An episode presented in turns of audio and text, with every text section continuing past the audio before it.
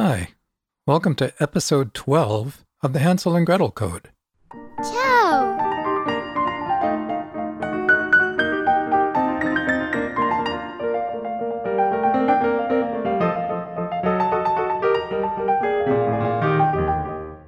In our last episode, we started work on the third sentence of the fairy tale, and we learned that the fickle finger of a very active Christian deity had pushed the famine button, making all the bread disappear. Oh, crap. And as anyone who has spent any time in Germany knows, depriving a German of bread? Well, it's just as diabolic a cause of misery and angst as depriving an American of French fries. Ah!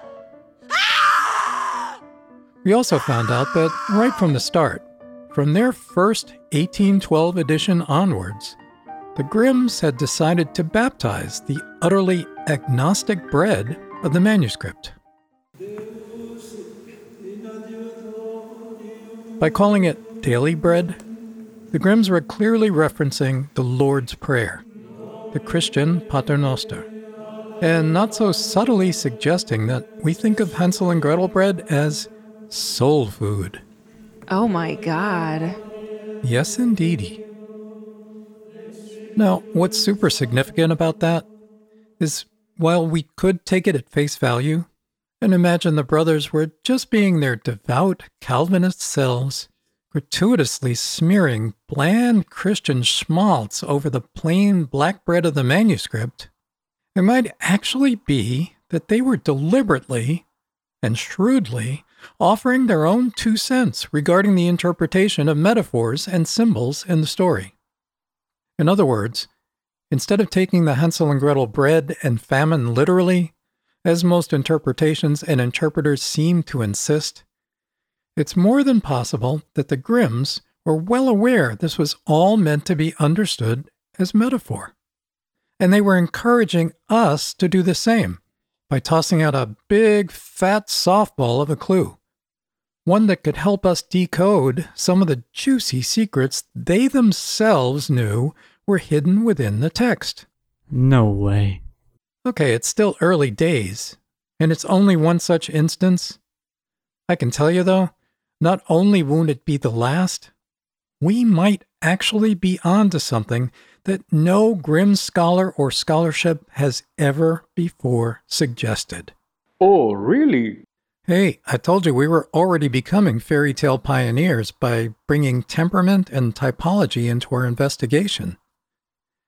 Today, we're going to take our pioneering to another level. After we run a couple of errands, we're going to crash the wildest Super Bowl party of all time and discover how soul food became the official snack food of all medieval Super Bowls. Sounds good to me, Curtis. We're also going to learn how the sudden lack of food on the woodcutter family table has everything to do with him betting on the wrong team. Oh, crap.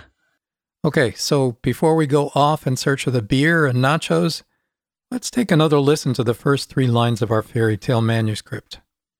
And then for comparison, let's listen to the Grimm's baptized version. And just as a reminder, that second recording, it comes from the good people at LibriVox, and it's read by Bob Neufeld. Once upon a time, there was a poor woodcutter who lived before a great forest. He had it so rough he could barely feed his wife and his two children. Once, there wasn't even any more bread. Hard by a great forest dwelt a poor woodcutter, with his wife and his two children. The boy was called Hansel, and the girl Gretel. He had little to bite and to break, and once, when great dearth fell on the land, he could no longer procure even daily bread. This is gonna suck.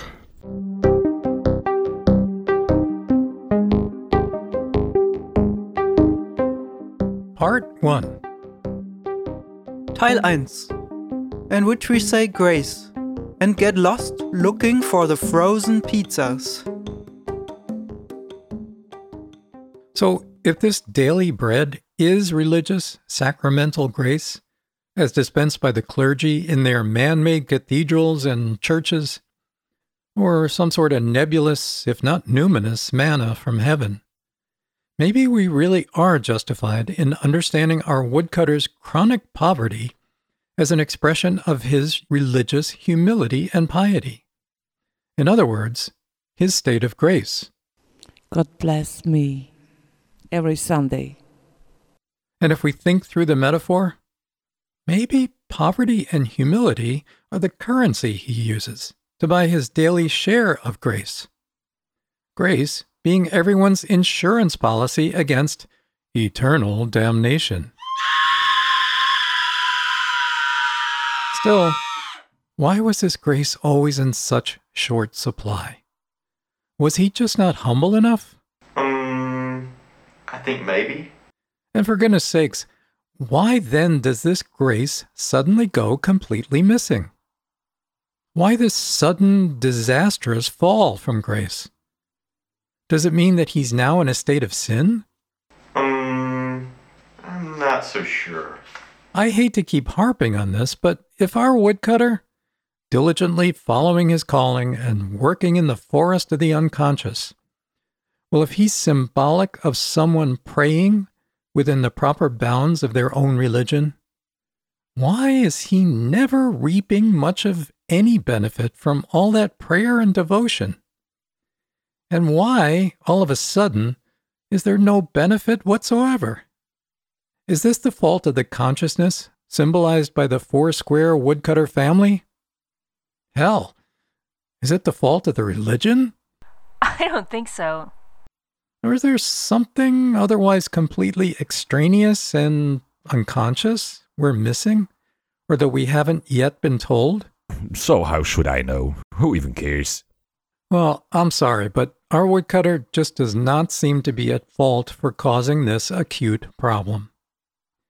Even if we insist that it's only laziness causing his chronic poverty, the Grimms themselves insist that this is a collective famine, not one limited to a single family or even a single consciousness. So a state of sin, that doesn't make any real sense, even if we were to pin the blame on Adam and Eve and label it original sin. Ah. And for sure, nothing seems to explain why the woodcutter's usual state of grace is so frickin' meager to begin with. Of course, given the common existential reality of our own postmodern cynicism, this piss poor state of medieval grace, it makes much more sense applied to our zeitgeist than it does to theirs. What? Even more fundamentally, is this the sort of thing we would or should expect from anyone living a deliberate life or piously practicing their religion in any historical moment? Have a little more faith. Whether or not we ourselves are interested in living a deliberate life, this thing, this grace or soul food or whatever you want to call it, it's now completely gone. So we'd better figure out exactly what it is and where to find it. Because the fairy tale is telling those of us invested in the story that whatever the hell it is, having it simply isn't optional. Just like food, it's a matter of life and death for everyone. What? Now, considering we're dealing with a metaphor, we're going to have to rely on our intuition to solve the problem and find whatever this missing thing is, because the place we're going to have to look for it is in the unconscious. Relying on logic, that's fine, only so long as we're dealing with this famine as literal, and this bread is just another grocery item. Start nosing around metaphor in the unconscious, and logic alone will just get us lost and stuck. Probably somewhere in the frozen food section. Where are we? One good thing, though logic will eventually start looking for a way out. We need to clean up on aisle 13. That's aisle 13.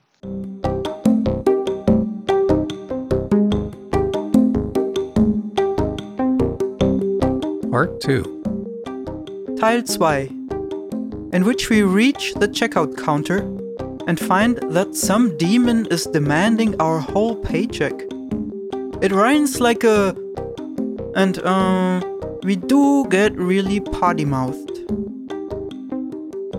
As we learned in episode 11, the historic model for this fairy tale famine was most likely the so called Great Famine of 1315, a terrifying act of God that affected the entire population of Europe and lasted for years. You can be sure that everyone having to deal with the Great Famine, logical minded and superstitious people alike, did everything they possibly could to find an empiric cause for the problem. Why, why, why, why? See, they just naturally figured pinpointing the cause that got them into this mess should lead them to some logical conclusions about how to get the hell out of it. Understandably, most people considered the famine to be a punishment from God. Some of the less judgmental souls and uh, staunch free will skeptics, well, they might have assumed it was simply written in the stars, which man was powerless to influence. Still, given the overwhelming power of Christian conscience and guilt, and the medieval state of logic and reason, most everyone figured the underlying cause was the fault of man, giving in to the temptation of demons. And among the various solutions relied on was a marked increase in religious devotion. With pledges, vows, and sacrifices, all designed to favorably influence and appease the offended and punishing deity. You fools! I give you the simplest tasks. I even give you ice cream. And still, you disappoint me. And this actually included processions of those famous wackadoodle zealots, the flagellants, whose numbers surged dramatically in this period of history. Ouch! You pathetic morons. Also, given the severity of the situation and the desperation of the population, even the religious faithful would have hedged their bets with a superstitious mix of prayer and necromancy. What's that? Well, that is to say, various forms of magic meant to counteract the work of demons, which in some cases even meant getting them to work for you. Oh, good. All in all, most everyone tried to deal logically with forces only their intuition could comprehend. And by logically, I simply mean thinking in terms of cause and effect. Now, unfortunately for them, the chief cause of the Great Famine was something that has forever stymied logic. What's that? It was the weather. Generally dry day on Wednesday with sunny periods. However, there may be more cloud in the southeast where it will be So, once again, if we're going to go with this famine as metaphor, and therefore give our intuition the reins, we're going to have to go off in search of this mysterious missing manna that we're all to this day still dying for. Oh, and uh, don't bother asking any of those helpful, green aproned grocery clerks. Eh, that's just a waste of time. They don't know which aisle it's in either. Ah. Of course, maybe it's still just a matter of money, or lack of it, which should be much easier to remedy than lousy weather. In fact, the word the Grimms use for famine is Teuerung, which these days simply means inflation. And for sure, heinously inflated prices for food, organic and otherwise, were a prominent feature of the Great Famine. So maybe we do need to stick with it and just follow the money. I like that. Nah, uh, we've already tried that, and we found it much too literal to get us anywhere. Now, there is, however, a corollary of money that just might be the ticket. Hmm, what's that? Well, that's power, which the Vatican had enough of to make even Jeff Bezos envious. So let's just take a quick little jaunt in the time machine and head back to Rome. The year is 1215, and we're about to pay a quick visit to the Fourth Lateran Council as they go about the business of exercising their power. Oh boy. Oh boy. Oh boy. Oh, don't worry. We're not going to sit in on all the Latin blah, blah, blah. And at least eh, we'll be out of the frickin' rain. All we need is one brief snippet of what they had to say about the appointment of preachers. Blah blah blah blah blah blah blah blah blah blah blah blah blah blah. Among the various things uh, conducive to the salvation of the Christian people, the nourishment of God's Word is recognized uh, to be especially necessary. Since just as the bodies are fed with material food, so the soul is fed with the spiritual food. Man lives not by bread alone, but by every word that comes from the mouth of God. Oh, and I suppose you think that's funny, huh? Well, it is kind of like a mother bird feeding her young, don't you think? Ugh. Ew. Anyway, what this tells us is that the Word of God, provided by the franchise of officially licensed preachers, is itself the soul food that's missing. That's correct. And that is indeed what medieval Christians fervently believed. For sure. So now that we've got the word on this, let's uh, hop back on the time machine. And instead of going forward, let's go back another 138 years to January 25th, 1077. I hope this wasn't a waste of time. Well, I promise, once we arrive, we're going to get the definitive answer to our burning question.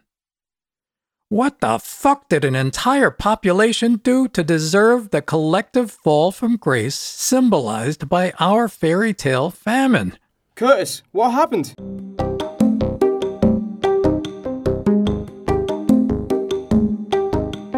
Part 3 Teil 3, in which we turn on Wide World of Sports and watch a three day medieval Super Bowl played in the snow. The spot we're heading towards is now one hell of a lonely, windswept ruin on the heights of a place, oh, about 20 kilometers southeast of Parma. There's absolutely nothing to be seen here, just trees. Well, having once visited it myself, I know that you get a nice view of the Alps from there. You can also see what little is left of the castle that lent its name to the place. A castle that had been owned by one hell of a powerful lady.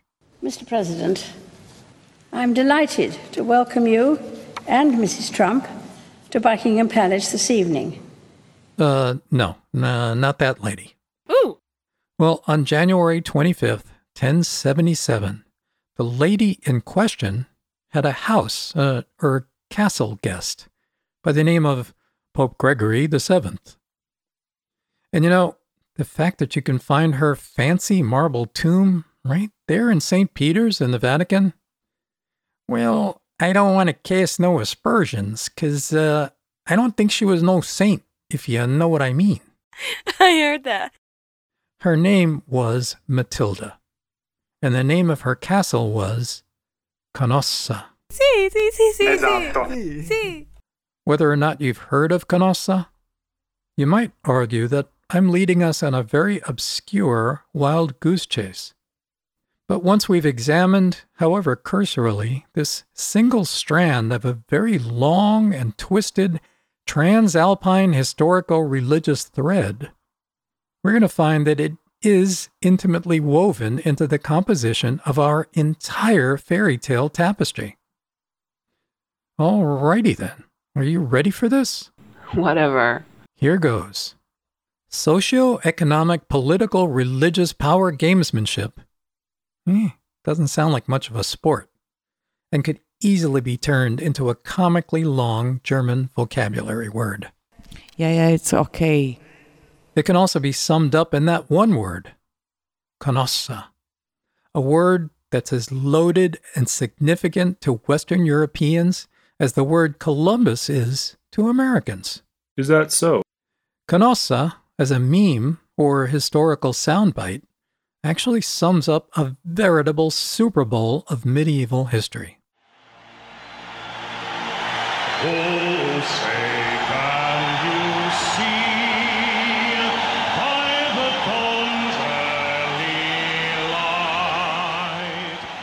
Okay, okay. Woohoo!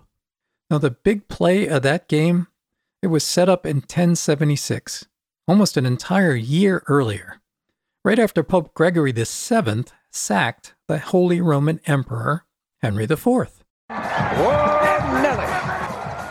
So, in the instant replay, we can see that what Gregory did was to both excommunicate Henry and kick him off the throne. And this pretty much happened right before halftime in what had been an ongoing pissing contest between church and state, otherwise known by the throat parching academic title of the Investiture Controversy. Of course, there had always been wars and political intrigues everywhere in Europe. And this dispute, being no different, was ultimately going to be decided by a clash of military forces on somebody or other's home turf. The turf part, of course, belonging to one of the principals involved. But the home part, well, it was always the local peasants and their homes suffering the destructive horrors of war. The peasant victims in this instance were, not so surprisingly, the Germanic ancestors of our woodcutter.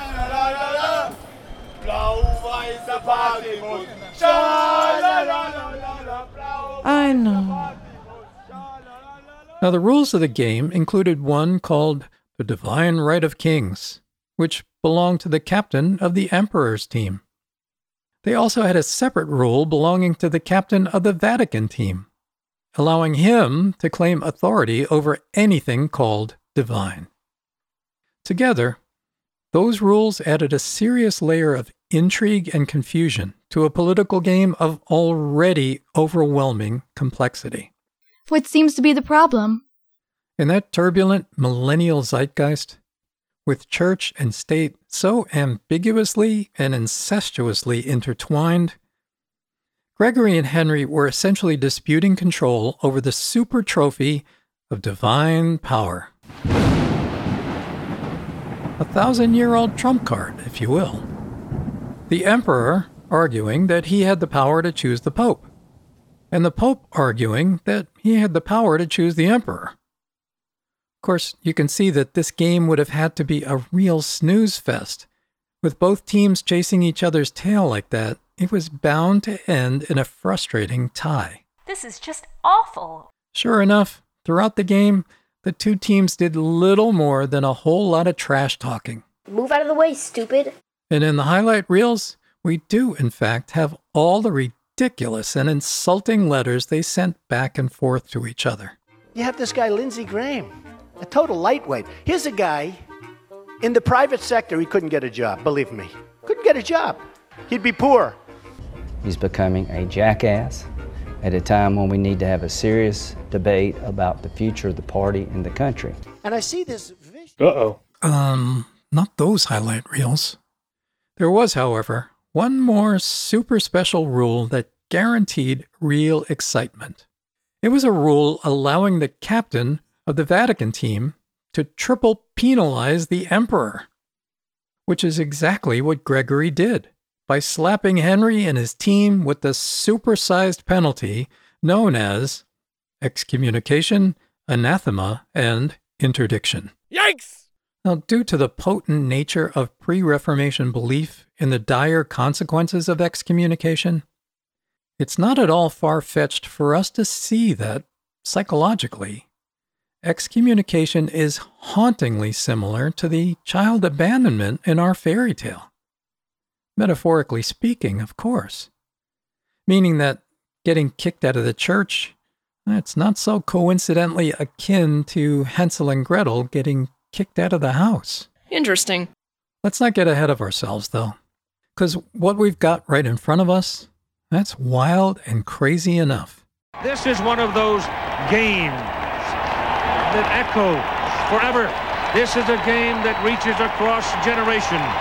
This is a game where players make the big plays.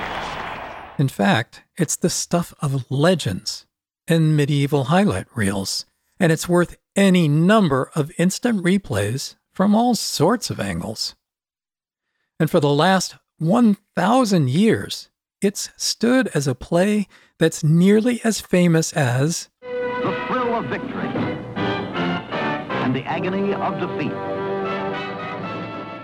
Vinko Bogataj's ski ramp fail in Wide World of Sports. Ooh! As one of the most famous of all medieval sound bites, and the most famous Super Bowl play of all time, Henry's response to the penalty of excommunication, it might as well have been the very first agony of defeat moment.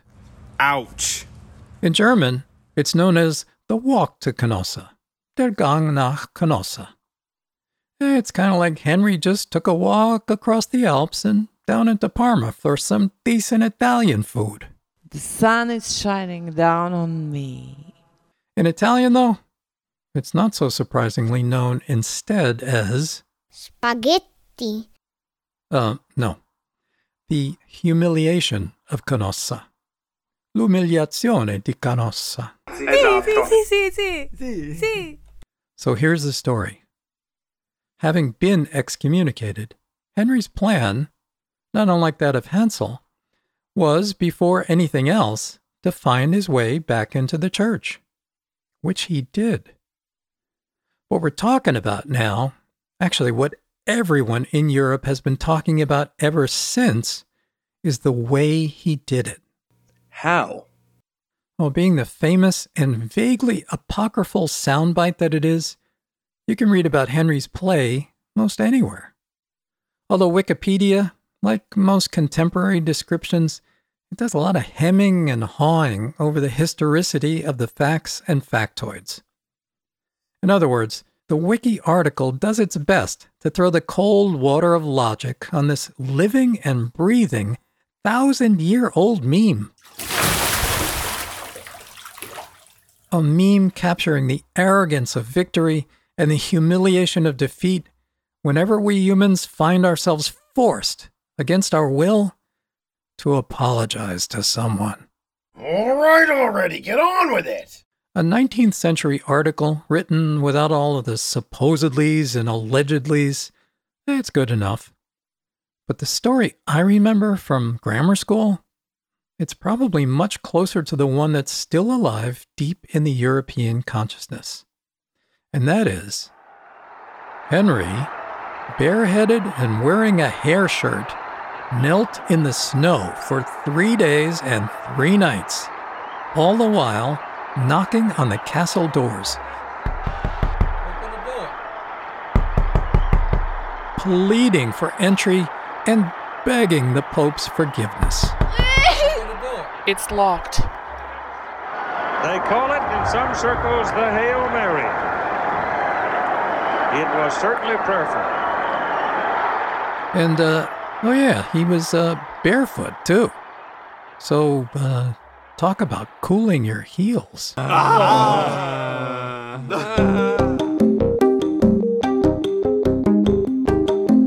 Part 4 Teil 4, in which we run into the earliest soup Nazi and find out that Shark Week is coming early this year. Of course, the reason behind Henry's self effacing or humiliating walk to beg Gregory's forgiveness was all politics. The excommunication and anathema part, politically motivated as it was, that didn't bother Henry. Not any more than the spiritual consequences of using birth control bother modern Catholics. Now, as far as Henry was concerned, excommunication and anathema, they were strictly minor penalties. More like an offsides or a delay of game. Get back here. That's a penalty for showing off. Oh, the real kicker? That was the third part of the penalty. That was a game changer. An absolutely shocking finish. And not because of its effect on Henry. The real problem it presented was its effect on the rest of his team, his constituency. What happened? You see, Henry's excommunication carried with it the crucial and devastating blow of a papal interdiction. What's that? According to the rule books, an interdiction meant that anyone who continued to respect and obey Henry as liege, emperor, and um, team captain well, was not necessarily excommunicated themselves.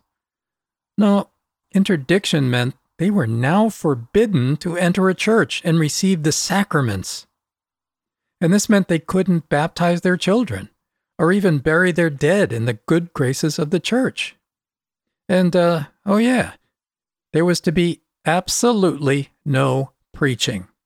So, no soup for them. Or, I mean, no word of God for them. you, uh, get where I'm going with this. No. All of Henry's subjects, essentially everyone in Germany, well, they were now completely deprived of the daily bread of religious grace. What? What this amounted to was a blatant and powerful form of ecclesiastic blackmail. And once again, it was the faithful and devout peasants who suffered the most. Stuck between the Scylla and Charybdis of papal versus imperial dominion, they were denied all forms of sacramental grace through no fault of their own. Now that's not fair. Here, then, is the cheeky historical truth behind our metaphoric famine. That's it. For anyone not brought up in a Catholic or Christian family, this might be difficult to understand. But for Germans and Europeans in general, even those of the Protestant persuasion, whose ancestors had been Catholic for many generations, this was arguably the worst experience of harsh, punishing treatment ever visited upon European Catholics by the Vatican. Why? because this meant they were now all at risk of eternal damnation. And while this was the most famous instance, it was neither the first nor the last time it would happen. Over the centuries, various popes never hesitated to drop the nuclear option of excommunication and interdiction on recalcitrant political opponents and their hapless, blameless subjects. Wow. Asshole. In fact, while there were plenty of famines and plagues throughout the Middle Ages, there were probably way more of these heinous and terrifying acts of papal blackmail than there were terrible and terrifying acts of God. Don't don't say that. So there we have it. With bread symbolizing religious grace, we can now run with the hypothesis that our fairy tale famine is metaphoric code for excommunication and papal interdiction. Lewis, I think I found what we're looking for. Now, I, for one, sure as hell think we have. I'm also sure that since Henry's team didn't cover the spread, our woodcutter is now worried about loan sharks. Uh oh. Because in our next episode, we find out that he's having full blown panic attacks and can't stop dreaming about Jaws. oh! So let's just take another listen to our first three lines of the fairy tale, plus the next piece that advances the story. Once upon a time, there was a poor woodcutter who lived before a great forest. He had it so rough he could barely feed his wife and his two children. And once, there wasn't even any more bread. Aww. And he was terrified. Ah! Well, thanks for listening. I really hope you're enjoying the story, because I sure as hell enjoy sharing it with you. And once again, if you would please, please, please share it with someone you think might enjoy it too. That would at least make, uh, like three or, geez, maybe even four of us. Oh my god. Alrighty then. Ciao a tutti.